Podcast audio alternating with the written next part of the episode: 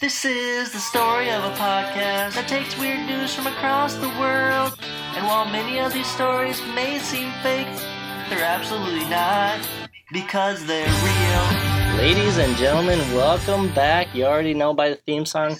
What show? Oh no, we're playing it again. Annie, you were supposed to get that. Oh no. Anyways, guys, you guys already know what show it is. This is Water Cooler Talk, the number one rated comedy news podcast in both the UK and Minnesota combined, where we take strange and interesting real life news stories and break them down for you to help your small talk game. Today, we are joined by special guest host and the host with the coolest last name in the business, Annie Youngblood. How you doing today, Annie? Really great. Feeling it? You feeling to talk some controversy, some throw out some jokes that are gonna make our audience laugh like they've never laughed before? Oh, it's only my favorite pastime. But anyways, how it works is we take strange and interesting real life news stories and we break them down for you because people have trouble with their small talk. You do orientations, right? And Yeah. you need there's downtime or there's time where you need to connect with your people. What do you call your people in your group? Uh, you have your incoming first year students. So you need to connect with those incoming first year students. And sometimes you don't want to talk about the school all the time. What if you could talk to them a crazy news story, like a woman who her children just freaking burned her like crazy in her obituary? What if you could talk about that with your first year students? They're going to be super impressed. They're going to be like, this girl knows what she's talking about. Yeah, I imagine. That is what we are here to do at Water Cooler Talk.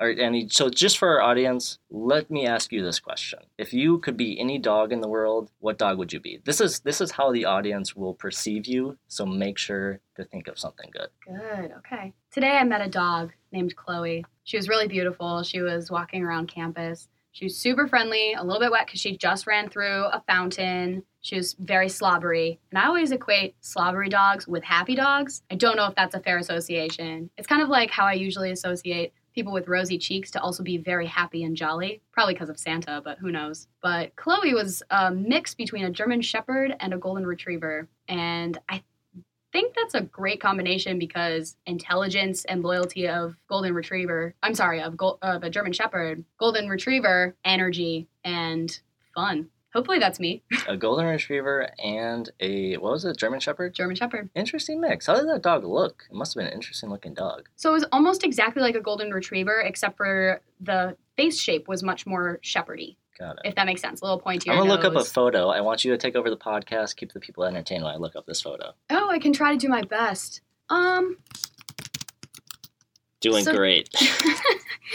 today i crashed my bike oh yeah, do you want to tell that story? yeah it's really great um I told you previously not to tell the story on the podcast, but you just went for it. Go for it. you know. I think the Just fact that you told me not to share made me more inclined to share it. Yeah, so I was uh, biking home. I was kind of in a rush because I was getting home late from work, and the garage at the bottom of my apartment building um, this morning, as I was leaving, I noticed that the garage door was closed, and typically throughout the summer, it's open. So I was like, oh, that's weird. Annie, remember to check the garage as you're biking home so that you don't crash into it. So I was thinking about it. And I was wearing my sunglasses, and it was quite bright outside because it was a beautiful sunshiny day in Minnesota. And I looked at the garage, and it was very dark. And so my brain told me, hey, it's a really deep garage with no lights on. So I just kept going full speed at the garage, crashed, and then I had just smudges on my face, my shoulder, lots of scrapes on my knuckles. My bike got a little damaged, which was a bummer. And some people looked over and then walked away, which is kind of a bummer. Really? You didn't tell me that part. I know. It's it, it was shameful because I clearly didn't care about me. I honestly, being honest, I would have laughed if I saw it, but then I would have went over to help you. I, I'm sure you would, and I'm surprised these people didn't. I was getting on the elevator to go back up to my room, and man came off the elevator, looked at me, and said, "You have a little something on your cheek."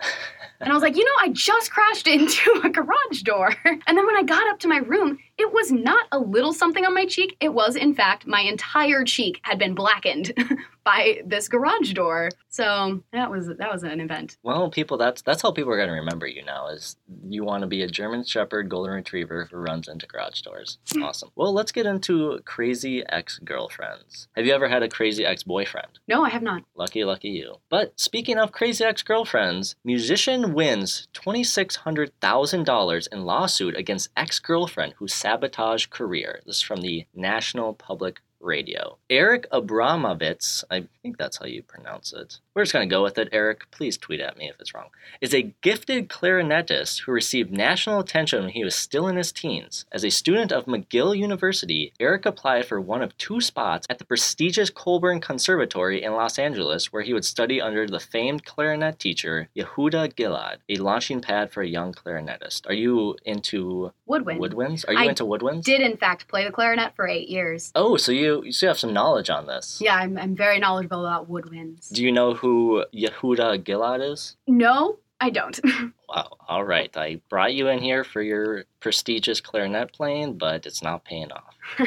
Uh, anyways, after making through the audition phase, Eric had received an email telling him he had been rejected by the conservatory, which led to some really dark, sad, angry days. So Eric, he feels like he he's been told that he's this top prestigious player. He auditions for this prestigious position. He thinks he nails it, doesn't get the spot. He's sad because obviously you work your whole life for something, you don't get it, that's going to mess you up. Months after his rejection from Colburn and after he and Jennifer, so Jennifer is his girlfriend at the time of this audition, had broken up, Eric auditioned for a less prestigious spot that would sometimes work under Gilad. So he would still work under him, but not as much as the other spot. Um, his girlfriend at the time, Jennifer Lee, another musician at McGill, consoled him in his dark days, as hopefully a girlfriend would do. But this girlfriend may not be as good as she seems. It was during these auditions where the wheels in Eric's head started to turn. Eric had asked Gilad why he had been rejected and forwarded him the rejection email. Gilad responded by saying he had never seen this email before. Dun dun dun. Gasp. Add that in. With Gilad's assurance, Eric and a friend went about trying to find the owner of the fake email address that had been attached to the rejection email. In a last resort option, Eric, who had once shared a computer with Jennifer, tried her password. It logged right in. This is first off, this is like the making of like a TV show type movie or some. This guy could easily make a movie about this. Absolutely. But the truth was, Eric had actually made it into the Colburn Conservatory. Before he was able to see his acceptance email, Jennifer had gotten to it first and sabotaged his career. All because she didn't want him to move from Montreal California. Imagine how insane of a person you must be to ruin someone's whole life, basically, because you don't want them to move to another. I guess it's another country, but still, that's insane. I, I can't even ma- wrap my head around why someone would do that. Have you ever heard the song Crazy in Love, Adam? Have you ever been that crazy in love though that you would literally do something like this? I don't think I've definitely okay, okay. I've definitely been in moments where love has kind of put my brain over what I'm supposed to be doing. Right. And honestly, I think that we, our culture romanticizes love to a point where we don't know exactly what to do with it. What's I, I think that's very true. It's a very strong emotion. Right. I think love and death are probably your two strongest emotions.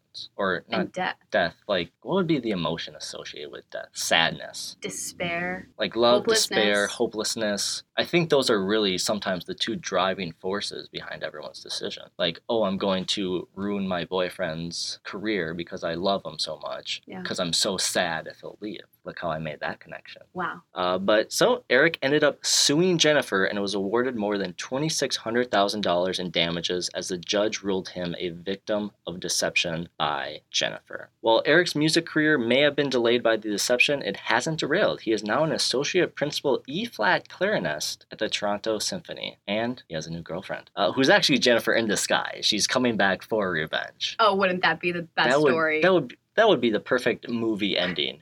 That would be like the sequel, the ending to the first movie. It's just Jennifer takes off her mask. uh huh. Or takes off, she's like named like Jennifer. Jennifer takes off her mask. Yeah. Dun dun dun. It's Jennifer. like some 12th night nonsense. So uh, Eric ended up suing Jennifer for two hundred sixty thousand dollars. I forgot to mention Jennifer didn't even show up for court, so it was an easy win for Eric. But do you think the punishment fits the crime? Yes, I think I would say yes. Why? Primarily because I don't personally I put a lot of value and stock in careers and this man was trying to pursue a career and had the opportunity to do so and at such a level that he would have been making a lot of money doing it and this woman took that away from him. And I think there was a quote in that article that said, It felt like I was being simultaneously stabbed in the heart and the back, which is so dramatic and I love it. But I, he suffered not only the damage of loss of the trampoline into his career, but also emotional damage from having somebody that you trusted so much do something so powerful and life changing. I mean, it's great that he was able to proceed and still have a good chair. Well, the thing is, I'm thinking of is Jennifer's never going to be able to pay this. That's a crazy amount. If someone sued me for $260,000, I would never be able to pay them back. I thought about that too. I wonder, I mean, is it going to be like a payment plan? Probably like probably like a deferment of her wages or something. Like a portion of her wages will go to paying him. I hope she does okay. I mean, like we talked about, love is makes you stupid. I think the punishment is too much. Okay. I definitely like the point you said about being stabbed and about the heart and the career, basically. But I think to fake one email is not worth two hundred sixty thousand dollars. I could definitely see. I don't think you can put a monetary value on heartbreak. Um, oh man, this is so existential. I just feel that like that I, you can put a value on this mistake though. I mean, I think you can put a value on wasting a year of his career, a year of his talent. I don't know if clarinets like are affected by age at all. Is maybe a stupid question. Typically, age makes you better because you have practiced more. Okay, so maybe she helped him. Think about this alternate universe. He gets in, he gets in a car accident, he never gets in the symphony. That could have happened. Would that have been her fault though? It would have not been her fault because she never, because he got in. Now you're confusing me. Trying to think about all these alternate dimensions. But if Jennifer never sent it, boom, she doesn't sabotage his career. He gets in a car accident. I okay, are you trying to say that in an alternate dimension, Jennifer would still need to do something in his life? Well, yeah, I think simply the only reason that we can say that she is at fault and she owes this to him is because she did something that caused a different outcome than what would have otherwise been by his own autonomous decision. Like she was making decisions for him that caused his life to go a different way, which also took away from a lot of financial value that he would have had. Okay, I can see that. I'm st- I still don't agree with the amount. I think it's a bit high. I could easily cut that in half. Even like fifty thousand to a hundred thousand is, or maybe even like a year of tuition at that Colburn University. I have no idea how much it costs. Probably not two hundred sixty thousand dollars. If that's it, that's way too much. You're going to the wrong school. True. Yeah, I just I just think it's too much. I think you're uh, she didn't mean to try to ruin his life. I don't think she had bad intentions behind it. I think, you know, she was very much in love, very much confused, did something stupid. I don't think she meant to sabotage his career the way that he thought it did. Um so I don't think we need to ruin her life. Right. But I do also see the case of she committed fraud. Mhm. So maybe take away the fine, put her in jail for a few years. I also wonder whether or not she felt any remorse. Ooh, that's because she didn't show up to the court date. She didn't show up. Ooh, that is interesting. That's a whole new layer to this thing. Because I think that changes the story a little bit too. If she felt so guilty that she didn't want to show up and face her ex, that's one thing. If she just didn't care, that's a whole other story. Perhaps some like restorative measures should have taken place. Yeah, because I could definitely. I feel like if she did show up to court, it would be a lot less. You think? Yeah, because I think the judge probably saw this as, oh, she doesn't care. She probably doesn't have any remorse for her actions. Throw the book at her. Interesting. I definitely think that might have been the case. There was the large sum, and then he tacked on another 2500 Mhm. right, for two different things? Yeah. What were those two other things? Oh my gosh, she did more research than me. This is embarrassing. No, it was in it was in the article. I know. Yeah, it was. Um, I think that was in Canadian dollars. I think it ended up being around like four hundred and two thousand in total or something potentially. Okay. One of them was for emotional damage or something. Yeah, I know that's yeah emotional damage and take over the podcast for a second, Annie. We need to get to the bottom of this. I wonder if emotional damage is something that can be quantified by dollar value. And now that I'm saying that, it's Well, that's the same thing as you Yeah. saying you can't put a price on a heartbreak. I know. Well, I mean, when you frame it as heartbreak as opposed to framing it as training for your future career. But yeah, I think that's, it didn't sound within the article as if they had done very much, much research into what this man needed for his mental health and his mental sanity. And so I found it interesting that they threw on some money for those damages. Yeah, so Eric sued for $300,000 Canadian dollars in damages, if you Mhm. guys want to do that quick math. A judge in Ontario concluded that he lost at least that much between the scholarship money he missed out on and the delay to his musical career. The judge added an additional $25,000 Canadian as punishment for morally reprehensible conduct and another $25,000 in damages for the incompensable personal loss suffered by Mr. Abram- Abramovitz by having a closely held personal dream snatched away from him by a person he trusted. I don't think you can quantify that though. Yeah. Like I could literally say, "Oh, I want to be the biggest podcast in the world," and then I post your episode and it completely bombs my Mhm. podcast. I can't sue you for that Yeah. because the path I would have taken after that is all my doing. It has nothing to do with you. I think that's the same with this situation on Jennifer. Yeah, she fucked over Eric, hmm but his decision after that shouldn't be her fault. What was the decision after that? Well, he ended up going to like USC and going to a less prestigious program and then Right. contacting Gilad. But say if he, worst case scenario, he gets super depressed and kills himself. Okay, now that I'm thinking and talking through it, it makes more sense. Never mind. Forget everything I just said. Okay. But okay, to close this out, I want to ask you this though. Hmm. A lot of times, a lot of the stories we have on the show, they don't need to be news stories. Do you think this needed to be as public as it became? Because the way I'm thinking about it is a musician is defined by who they are. You know, sometimes the, it's not even the music that defines them, it's what they do around the music. So now this guy has this major travesty news story connected to his name. So who are you going to select if you're the Toronto Symphony? You're going to select this ordinary clarinetist, or you're going to select this clarinetist who had this dramatic thing happen in his life that are going to get people in the seats because they want to see this guy? Whoa. I don't think so. That might circle back to me being a painful optimist, but I imagine within the world of orchestral music, personality is much less defining of an artist than skill. At least as far as I know. Because, I mean, compared to how many pop artists you can name, how many orchestral musicians can you name? Yeah, I guess that's very true. Like, I know Kanye because Kanye does Kanye things. Right. Yeah. That makes sense. but I don't know, perhaps. I also think that um, sometimes people within orchestra and symphony are a little prestigious. And I don't know if they would get down to a point of getting someone, taking someone for their name alone, because they're kind of pretentious that way. Were you pretentious as a clarinetist? No. no, fair question though. Absolutely not. No, my actually my directors were quite disappointed in me because I did not put in the effort that they wanted from me. I started as a very good clarinetist because I have a fair amount of natural inclination to music because You also very, play piano, right? play a little piano, played saxophone in jazz band. I sing sometimes. So I I can naturally do instruments pretty well. So I started off great. I was first chair for the first 3 years and then I never practiced and my poor band directors slowly saw my chair move down and down as the women who it was primarily women, we had a couple of men, but um who actually practiced moved up. Yeah, I I was definitely that same way in, in athletics. It was very Yeah. natural talent, and then Mhm. I was like, "Oh, I'm so much better than everyone." And then as you go up the levels, Right. it's like maybe I'm not as good as these kids who are right away. practicing 12 hours a day. Yeah. Well, anyways, guys, that was musician wins two hundred sixty thousand dollars in lawsuit against ex girlfriend who sabotaged their career. If anyone has any crazy ex girlfriend, ex boyfriend stories, please leave those in the comments down below. All right, Annie, story number two. We're one story down. We got seventy two more stories to go. This is a really long one.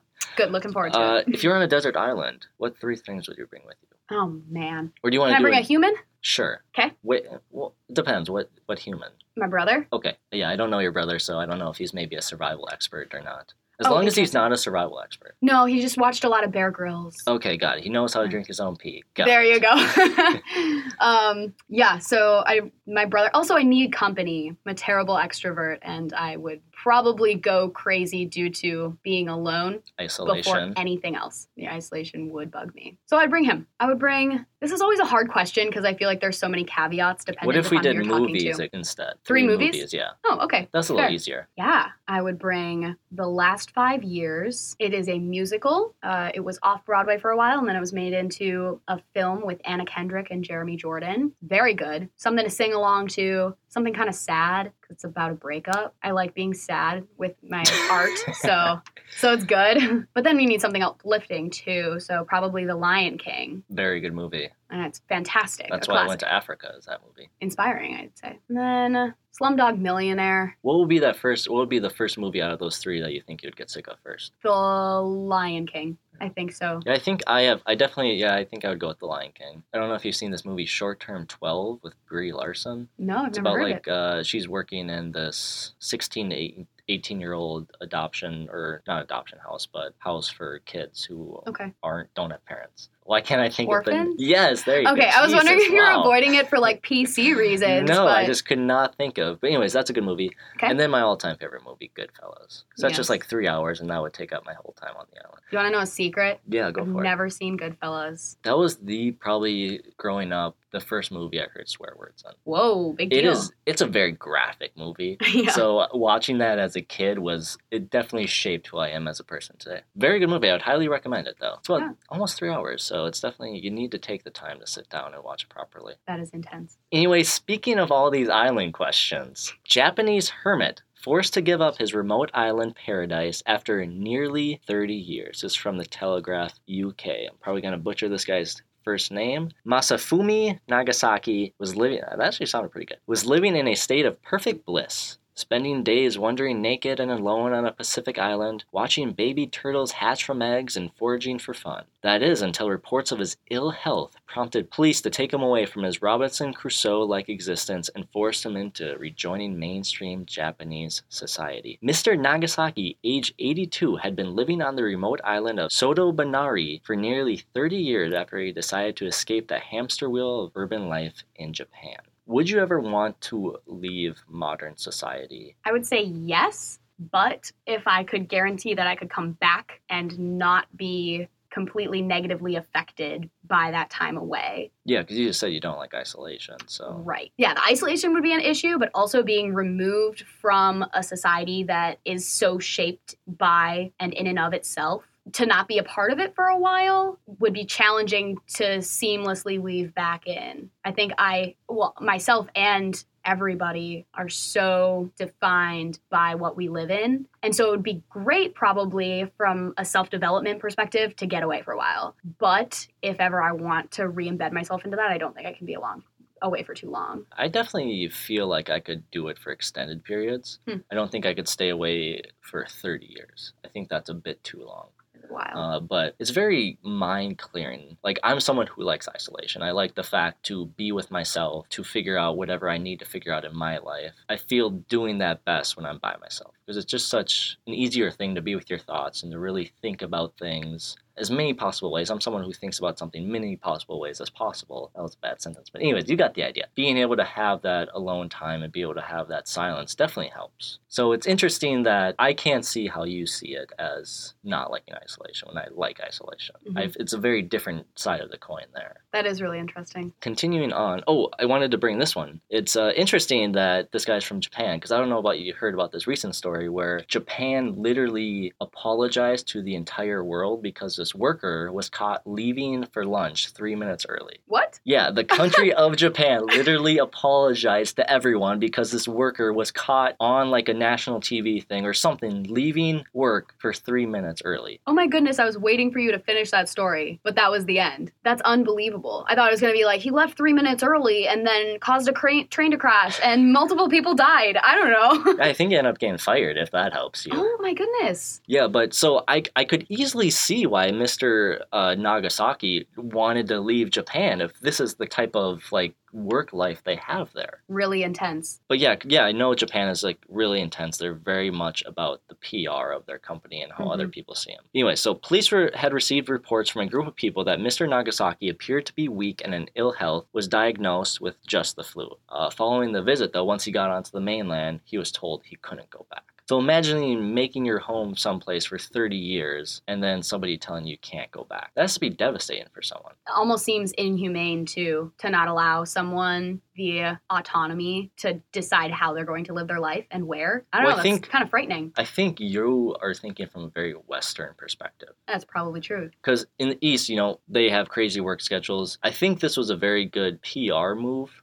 from Hmm. Japan because they're very much about their image. Because if you think about it from their side of the scope, they have they own this island. It's I'm pretty sure it's con- or owned by the government of Japan. Imagine if you get headlines in America: Japan lets man die on private island, or I suppose, yeah. Very dependent upon the way it's framed. But I, I definitely see, and also in Eastern culture, I know elderly people are like held to very high standards. They're like very cared about, hmm and maybe it was just something like that. Is oh, there's they see this elderly gentleman and they want to help him. Yeah, I, I think that's really fair. I wonder, I've always thought of Japan, and I really do not know very much about Japanese culture at all, but I've always thought about, of it as a much more individualistic culture than most Eastern nations. What do you mean by individualist? Like, individualist, like the United States is very, and most of the West, you forge your own path and are doing things for yourself rather than being part of communal culture or there's a there's another word for the opposite of it regardless it's thinking about yourself as working and living for yourself and your immediate family as opposed to thinking of yourself as part of a fabric like a culture or a community Mhm. i always thought that japan as a western nation is a little bit removed or as an eastern nation is a little bit removed from that They're kind of their own separate thing. Why don't you think they're connected to what other Eastern cultures do? i think well i imagine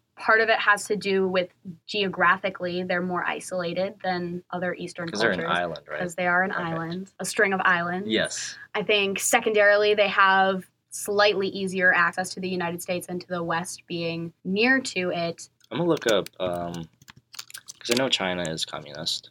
right? Japan is also communist. Really? Yeah, the Huh, Japanese this I didn't know. Communist Party. As I said, I know almost nothing about Japan. I just have an image either, in my head of Japanese culture being um, much more like like if you're living in somewhere like Tokyo, it's going to be more similar to a Manhattan. Yeah, I definitely, I could definitely um, see that Japan maybe is a little more Western than Mhm. like China would be, or Mhm. India for something of that matter. But to continue on with Mr. Nagasaki's story, he was once married with two children, and he first arrived on the island in 1989, planning to stay for only a couple of years, but discovered that he enjoyed his newfound lifestyle environment more than the one he once left behind, because Japan punishes you for leaving three minutes early for lunch. Mr. Nagasaki stated, In civilization, people treated me like an idiot and made me feel like one. On this island, I don't feel like one. Here on the island, I don't do what people tell me to do. I just follow nature's rules. You cannot dominate nature, so you have to obey it completely. I think that's a very good sentiment of Hmm. modern society. We're very structured in everything we do. I know you said like we can forge our own path,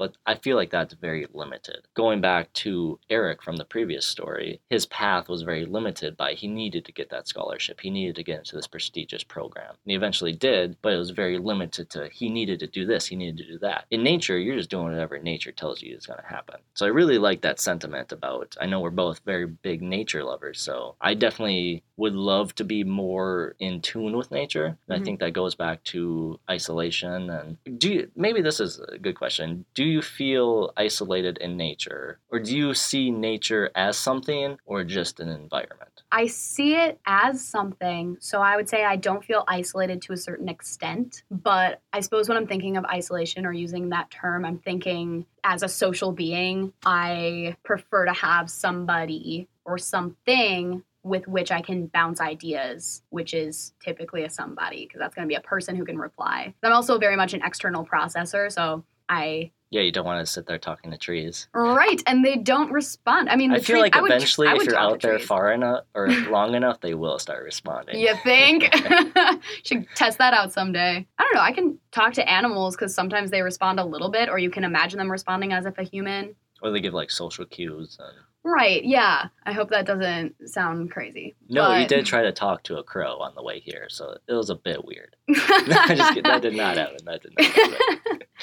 Crows, I my grandpa has a cool story about a crow. It's kind of sad, but he was his neighbor was cleaning out the gutters on his roof on a ladder, and this crow landed next to him and said something along the lines of, "What are you doing with that?" The but crow did. the crow did because they're like parrots. I didn't realize they were as smart. I mean, or as able. They're very smart. That's unbelievable. Or like if one crow realizes that you can be harmed in an area, crows never go back Mhm. there, and like all of them don't. It's not just the one that learned by oh, something Yeah, and they like literally have councils or like meetings where a bunch of crows get together and just like talk. I don't know what the crows talk about, but funny. Yeah. But that story with the crow, the talking crow, ended with the man falling off the ladder and being horribly damaged. this so is it your was gr- sad. grandpa. It was my grandpa's neighbor. Oh, go. Jeez, Mhm. okay. So my grandpa was fine in this story. The crow was fine. The man broke a few bones. Wow. I mean, I definitely would probably be freaked out if a crow talked to me. Right. No, it's not something you expect. I'm always like expecting like a dog to talk back to because I work with dogs a lot. Yeah. So I'm always expecting just one day a dog's just gonna be like, "Hey, dude, what's up?" and then never say anything again. Would you tell anybody? I, oh, that's a good question.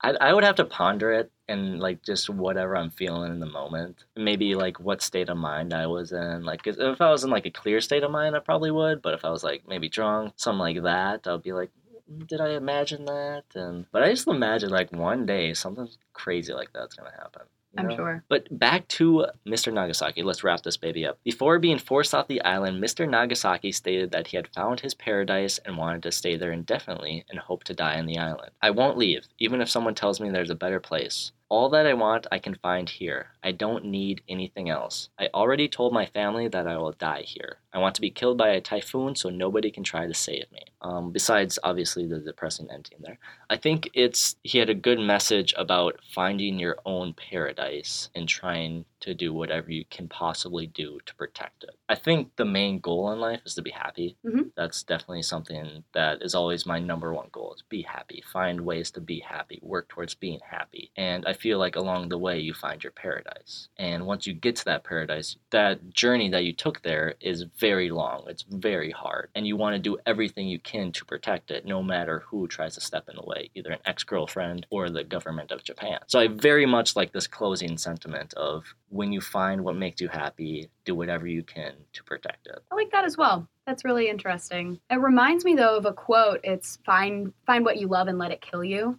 Very similar idea. I think that the first time that I read that quote, I interpreted it as let your love be so painful that you slowly die in it. And this conversation has made me rethink that. And perhaps it's more of a just stay with your happiness until you die. I think even going up, like going off of what you said a little bit is, I think happiness is always changing. I think it's mm-hmm. an ever evolving thing. That's why it's so hard to define what makes you happy. Because one day it may be something different, or at a different age it may be something different. So I definitely think, yeah, it's always about the pursuit of happiness and letting. Maybe this is maybe this is the new saying: always pursue happiness and let that pursuit kill you. That doesn't sound as poetic. I feel like there's some some poem or some poet can probably make that more poetic.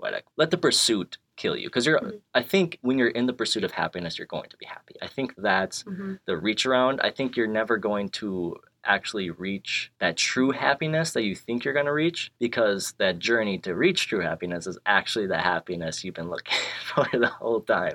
It's Oh, like a beautiful. cheesy rom-com. It also, you know what I, else I like about your rephrasing of it is it's more active. The pursuit is something that you can be doing consistently until death, right? But if it's just sit in your happiness, that's very passive. That's not a happy way to die. No, it's because I've I've heard stories on the internet multiple times where people have found their dream jobs and they're not happy because what else is there to do now that you've reached your goal in life? Right. I definitely yeah, I think the pursuit is incredibly important in life. Yeah, absolutely. And it's such a directionally driven culture. You have your eyes on the prize. If you make it there, you're done. That that does make a lot of sense. That's interesting. Well, speaking of pursuits, after you rob a bank, you get pursued by the cops. Annie, have you ever thought about robbing a bank before? Yes, Also, how awesome was that segue into the next story? That was really beautiful. I think that's. I have also. We'll have to probably cut this out just just in case the FBI comes knocking at our doors. But I've also thought about robbing a bank multiple times. But I, I think it's also because it's been romanticized so much in Mm. movies and TV shows. Yeah. it seems like such a cool thing to do, like Bonnie and Clyde, and just right. do stuff like that. But I definitely feel like it's a lot worse than we think it is. But I would definitely still want to rob a bank. It would be an interesting experience. Honestly, the only time I've ever thought about it is in the exact context of something that I've seen on TV or in a movie. Be, such as that episode of Black Mirror where they're all being blackmailed. Do you know the one I'm talking? Do you watch Black Mirror? I yeah, I watched it. Yeah, yeah. Um, well, this is actually a funny thing. Today's episode is sponsored by Black Mirror. no, it's not. I wish that would be awesome. That would be amazing. Black Mirror hit me up. Anyways, what episode was that? Was you explaining? Sorry. Oh, it was one. Um, I can't remember the title of the episode, but Oh, they were all okay, I being remember. blackmailed by the kid was watching messages. the Right. the child porn. And he was filmed, yeah, and so he was being blackmailed with that, and it was a chain of blackmails. But he and another man were coerced into robbing a bank. Yes, And I I was like, oh that. my gosh, would I do that if I were being blackmailed? What would it take to blackmail me? Do you have enough dirt on you that someone could blackmail you into robbing a bank? I don't think so. Haven't lived enough yet, I guess. Shit. Damn it. Were you hoping to uncover I was, something yeah, I was good? hoping to uncover something good that someone uh, could blackmail you with the rob bank. that would have been a serious downfall to coming on the show with you. but yeah, I think it would like I've always planned it out just a small town bank just in the middle of nowhere, just maybe like in Texas. No, not Texas because they have carry permits. Somewhere where they don't have where people can't carry guns on them because I don't want to die. Maybe somewhere in like Maine. Would you carry a weapon? No, no, because if you get caught, that's like an extra ten years. I Mhm. would pretend to have a weapon. I'd Oh, do like the shirt thing. Oh yeah, the two fingers behind the shirt. Yeah. hmm But yeah, eventually we're gonna cut this all out so the FBI doesn't track us down. But Brilliant. all right, out of money and out of time, 70 year old turns to bank robbing. This is from the Portland Press Herald. And quick fact the Portland that we're talking about this is in Maine. I was reading this story and I was like, this sounds like a Portland thing. And then I realized it was in Maine. And I was like, oh, well, okay, whatever.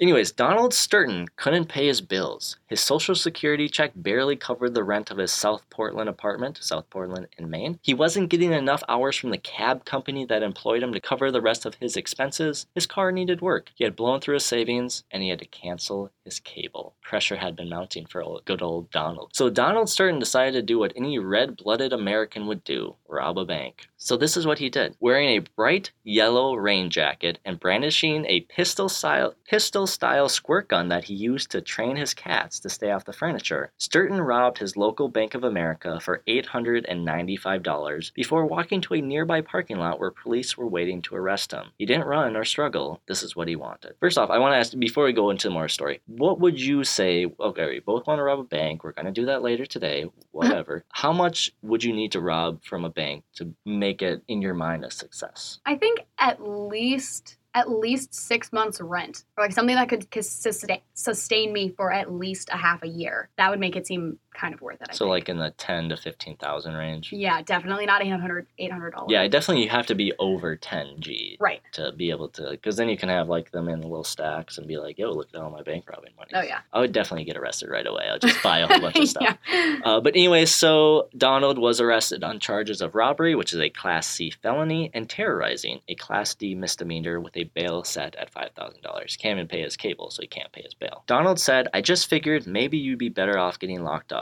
It would resolve a lot of issues in a stupid kind of way. So this, as soon as I heard him say it, I thought exactly this. It's insane that people either think to get out of their tough situation is either to kill yourself or rob a bank. That's completely just blows my mind that people get to that point where those are their two options. And maybe robbing a bank isn't always on everyone's mind, but something like that where either kill yourself or do something drastic. It's very interesting that people can get to that point where they think that's their only two options in life. Right, and I wonder if that's primarily because we make access to those solutions so challenging. Like, it's not very easy to go somewhere where you can find free resources about self financing or ensuring that you save enough money to be able to sustain yourself through retirement. Or if it's because, well, it's probably a combination of both. Probably also partially we have a lot of stigma on mental health. And I know that this man struggled with mental health, and undoubtedly, most people who kill themselves are struggling with mental health as well. And we don't have access to those resources either. I definitely, yeah, I definitely think it's it's a very tough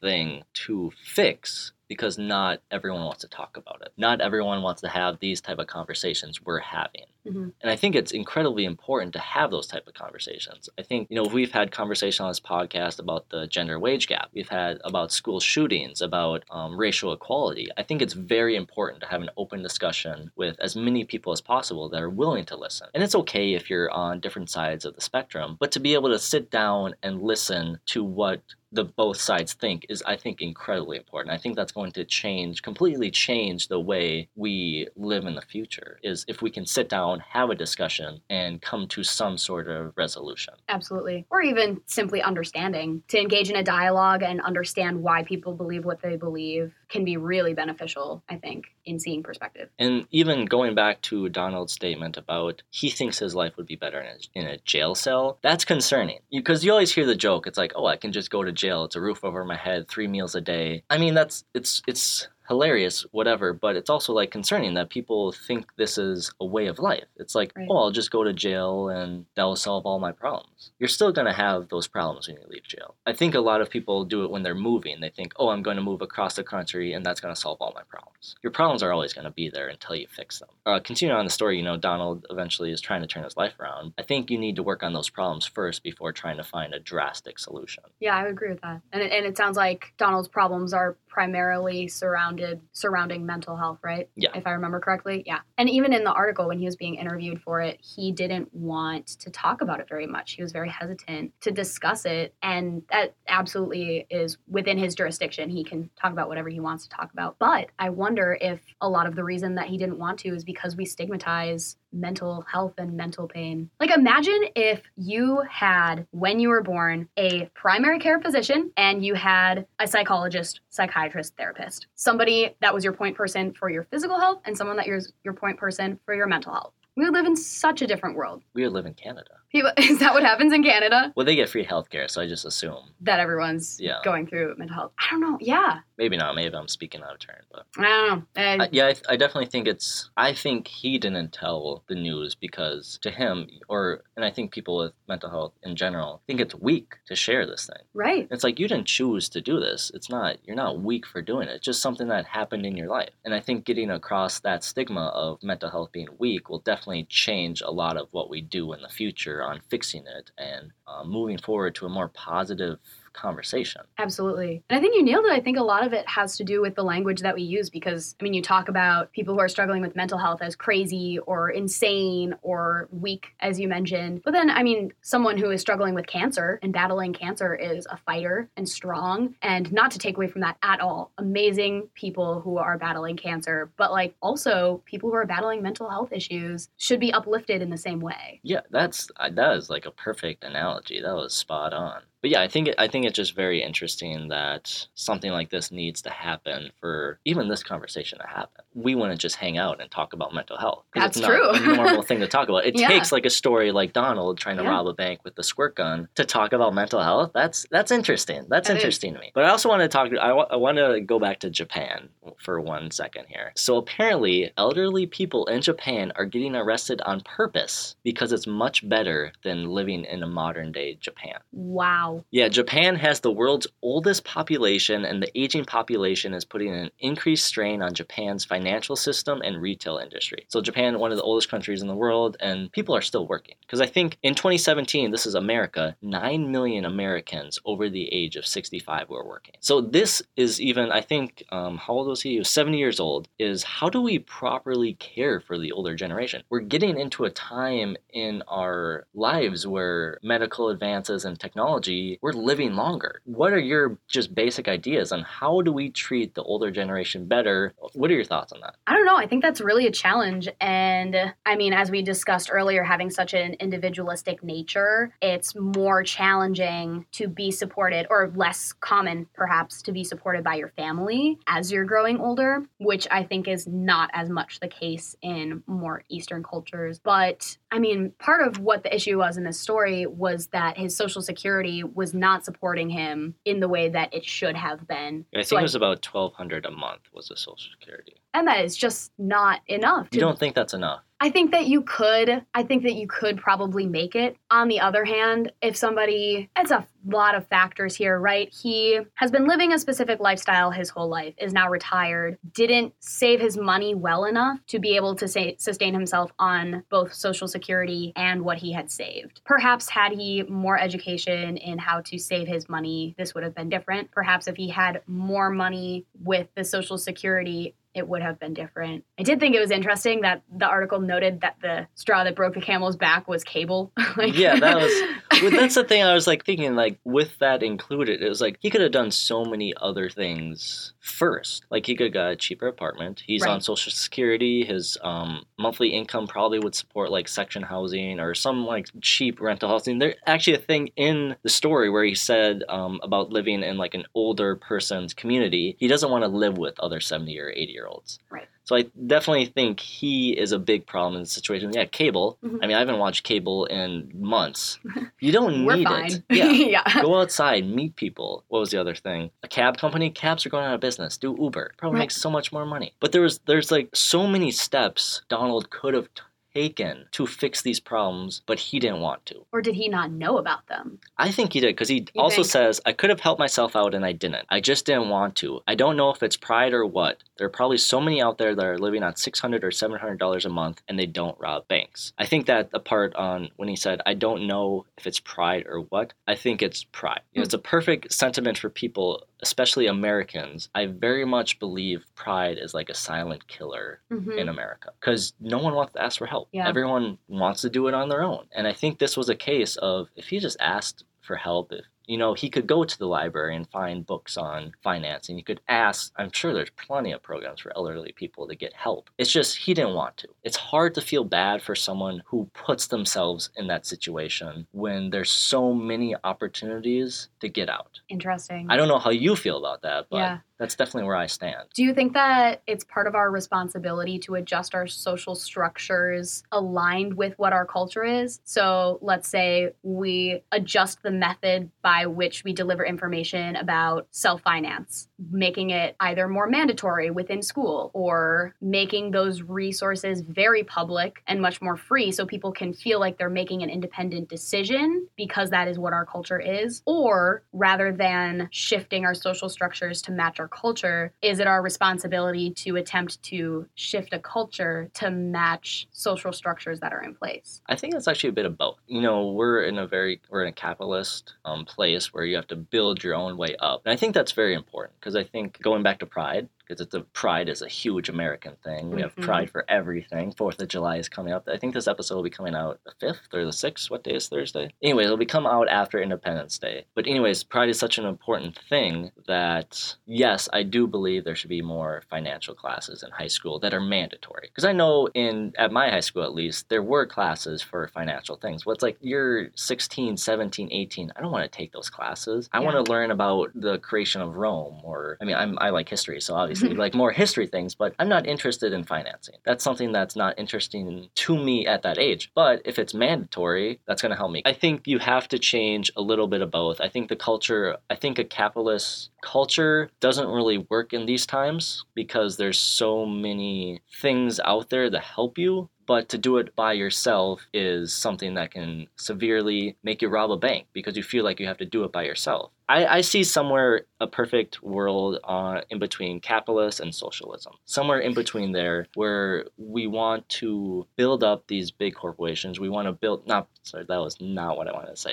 we want to build up these small businesses. We want, but we also want to share in everything we do. Mm-hmm. I think going back to what we talked about before and working together, I think that's super important. But in a capitalist market, that's not the goal. It's not I want to make more money than you. That's our goal in this market, and that's and that's insane because Mhm. people are stepping over other people. You know, we talked about money being more important than anything else in life, and that's wrong. Uh, we should definitely be more into the place of hey, I'm going to get to this high level, but I also want to bring you with. I want to bring you with. I want to bring you with. I don't know. It's just, I don't want to get too much into it, but I think it's really important that we start very much not going too deep into socialism, but somewhere in the middle where we get the best of both worlds, kind of. I think that is a really beautiful way of framing democratic socialism, which I think often is perceived as something that is taking away from those with rather than bringing up those without. So thank you for that, in my opinion. Yeah, that no, was bring beautiful. I'm bringing it out. Uh, but anyways, I, we'll just have to move on from the story because we could go on for hours about that.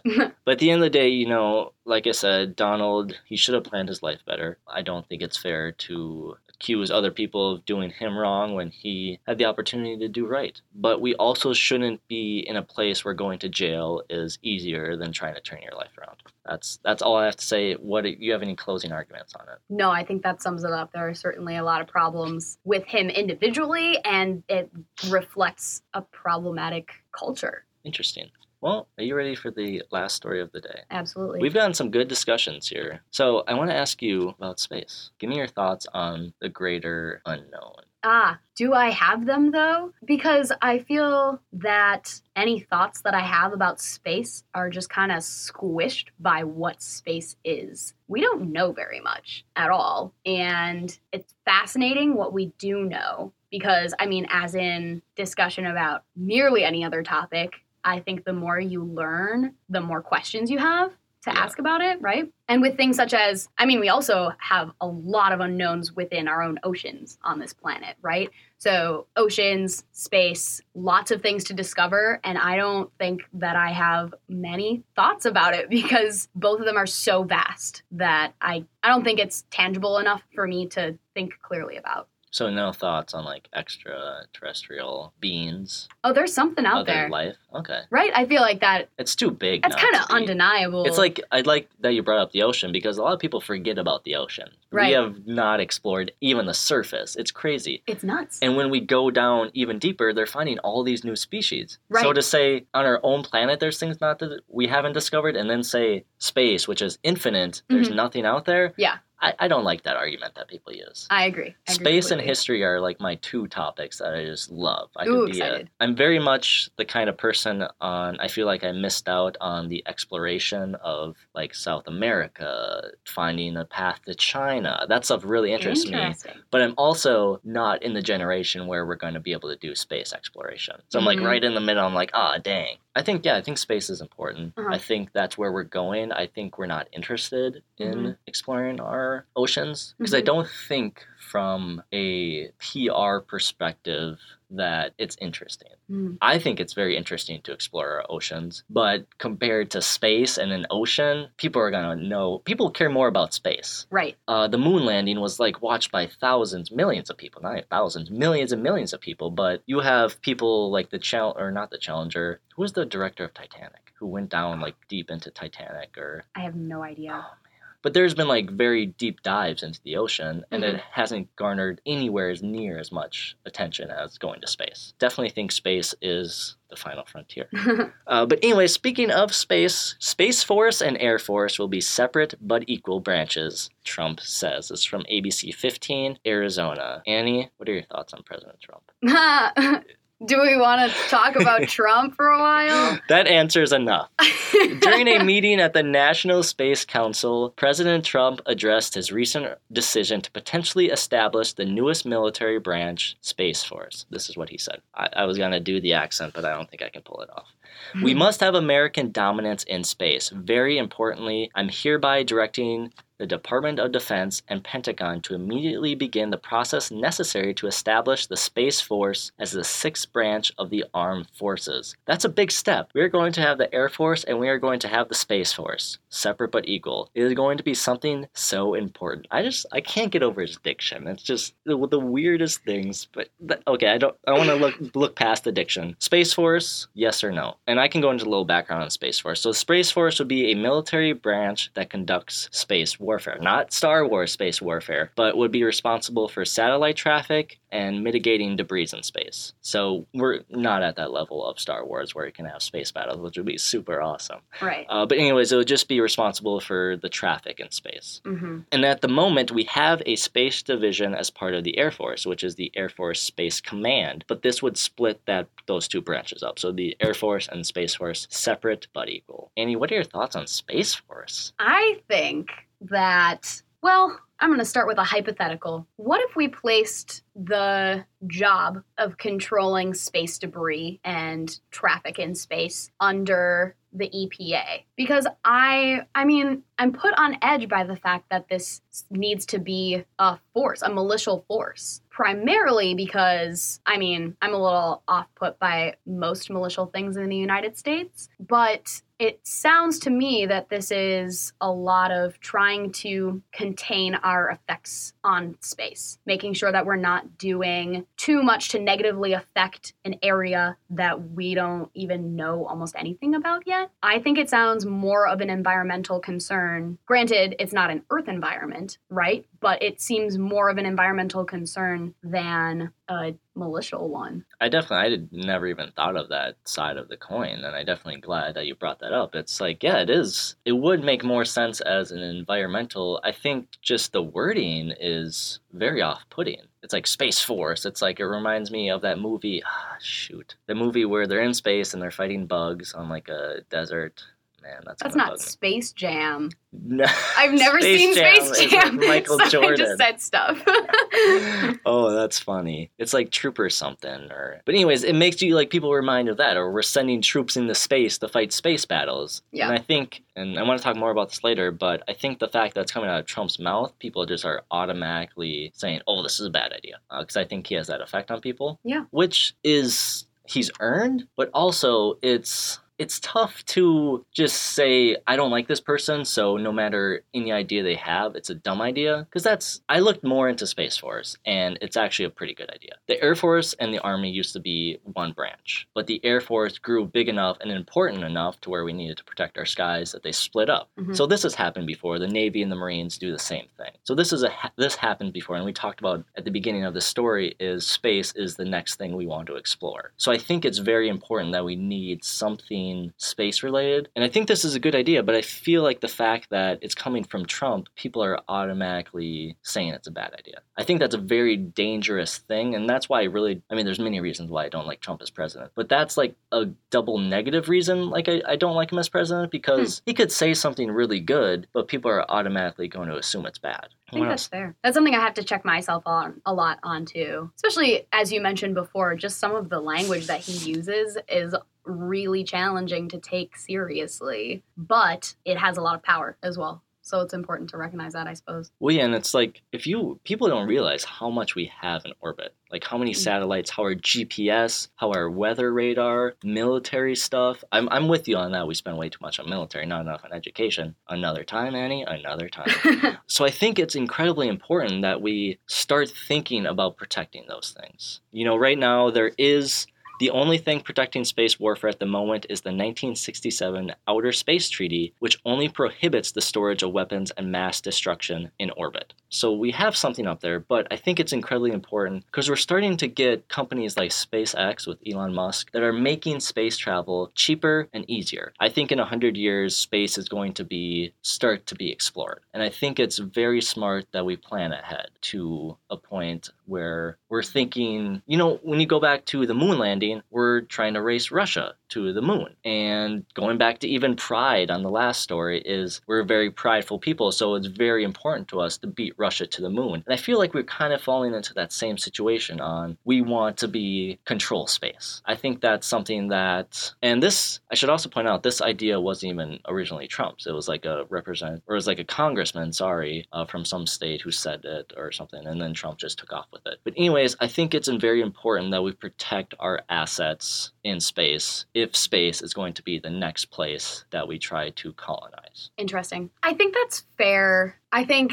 I don't know. Also, full disclosure, I'm a pacifist, so I um I just wonder if anticipating challenges in space that will be between humans, among humans, and violent, which I think is a potential that is being accounted for within the development of this program, if that anticipation is what will make it inevitable. Ooh, that's interesting. Like anticipating everyone talking about World War III happen happening is going to make World War III happen. Right, yeah. Or you think that somebody's going to attack you in space, so you put more force in space, and then all these other nations are like, oh my goodness, that's a lot of power they have in space. I need to get up there too and make sure that they're not going to attack. Uh, the nucle- It's the nuclear race. It's the same, and it will inevitably be harmful And it's hard to say where you can stop that if not immediately at the beginning. So, this being, I mean, from me, what seems like the beginning of encountering space as a battleground, for lack of a better term, seems like where we should stop it, but it is going to start, and that's nerve wracking. The interesting thing is, like, I definitely have pacifistic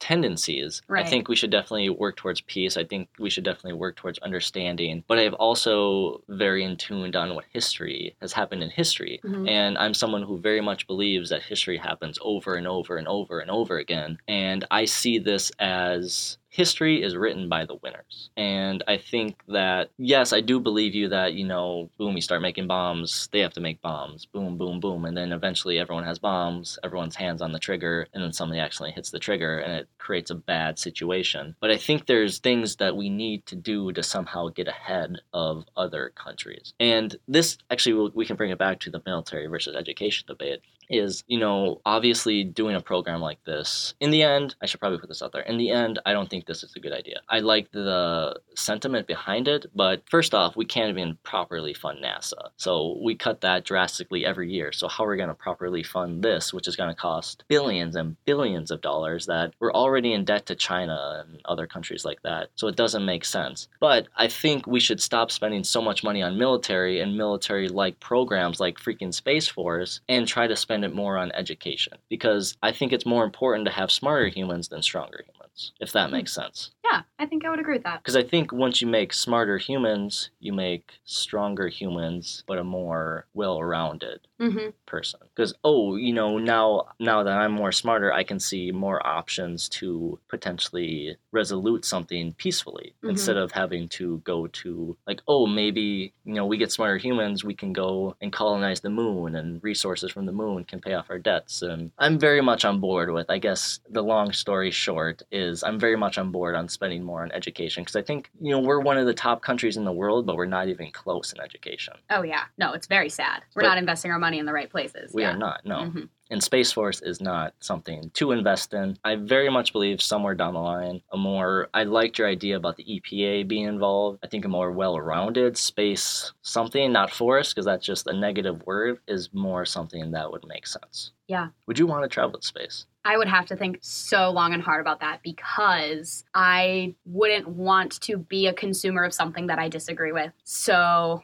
given that right now I disagree with the investment in, you mentioned earlier, SpaceX, I don't think I would do that. Although it's really intriguing and compelling. I as you mentioned before, there are other things that I think should be invested in that are closer to home, quite literally, more tangible and would be better for the masses rather than solely benefiting the elite who have the You don't think affluence to go. exploring space could affect everyone? Not right now, no. And not and not the way that it's being pursued, I think, by largely what SpaceX is. I kind of, I kind of have to disagree with you there. Please. Yeah. Because when we talk about space, people think of it as this very expanse thing. If you model it down to, say, I know Christopher Columbus is a bad person, so I don't want to use this, but just the idea of exploration and trying to find new routes to China and coming across this new country or this new planet, and then eventually we get, you know, America or we get uh, South America, and then we get all these new resources that help enrich our lives. Um, I think that's very important. So if you look at space on that small scale, you know, light years away, that sounds like a lot, but eventually technology is going to get to the point where light years is a few seconds. Mhm. And being able to go to different planets, trade with theoretically, if there are other beings of our intelligence out there, being able to trade and expand our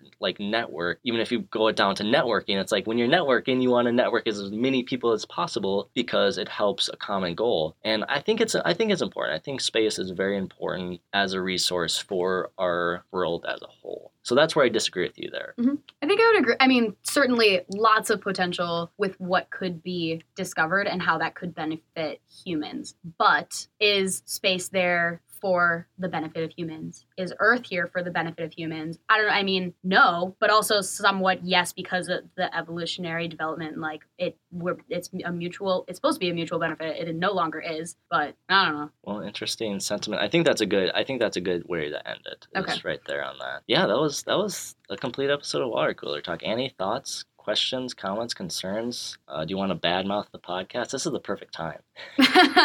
no, I had a great time. Thank you for having me on. It was beautiful. Yeah, we had we had some good stories today. We had a musician wins twenty six thousand dollars in lawsuit against ex girlfriend who sabotaged career. Japanese hermit forced to give up his remote island paradise after nearly thirty years. Out of money and out of time, seventy year old turns to bank robbing. And our final story of the day: Space Force and Air Force will be separate but equal branches. Trump says. Also, we we didn't talk about this in the last story, but I, we did talk about his diction for a bit. But to use separate and equal when that's very defined to racial equality is just like a weird thing that. I, that was just a face palm for me. Yeah. I was like, don't be so sloppy with your language. Please understand. You're the president. It's, yeah. You should be well. Sp- I think I'll say it. I was a very big Obama supporter because I think he was very fluent in how he spoke. I really liked the way he spoke, and it's been kind of a very much a fall from grace with him. but we don't need to get too much into that. That's just going to go on a whole nother tangent. But anyways, that is water cooler talk, ladies and gentlemen. You are listening to my voice, Adam Schultz, and special guest host today, Annie Youngblood. And in case you guys don't know, water cooler talk is on Spotify. We post every other Thursday. We just got a Twitter, so if you guys want to hit us up on Twitter, maybe leave a comment on how we did today, that would be awesome. All right, Annie, I always have the guests close out the show with something. What do you got for me? I have a final thought, something that I've been thinking about lately, um, just something to mull over if you're interested. Do you think that you love more from a place of wealth or a place of scarcity? Enjoy that thought. Enjoy that thought, ladies and gentlemen. All right, guys, we will be back in two Thursdays for now. But, anyways, let's end it. This is the story of a podcast that takes weird news from across the world. And while many of these stories may seem fake, they're absolutely not because they're real.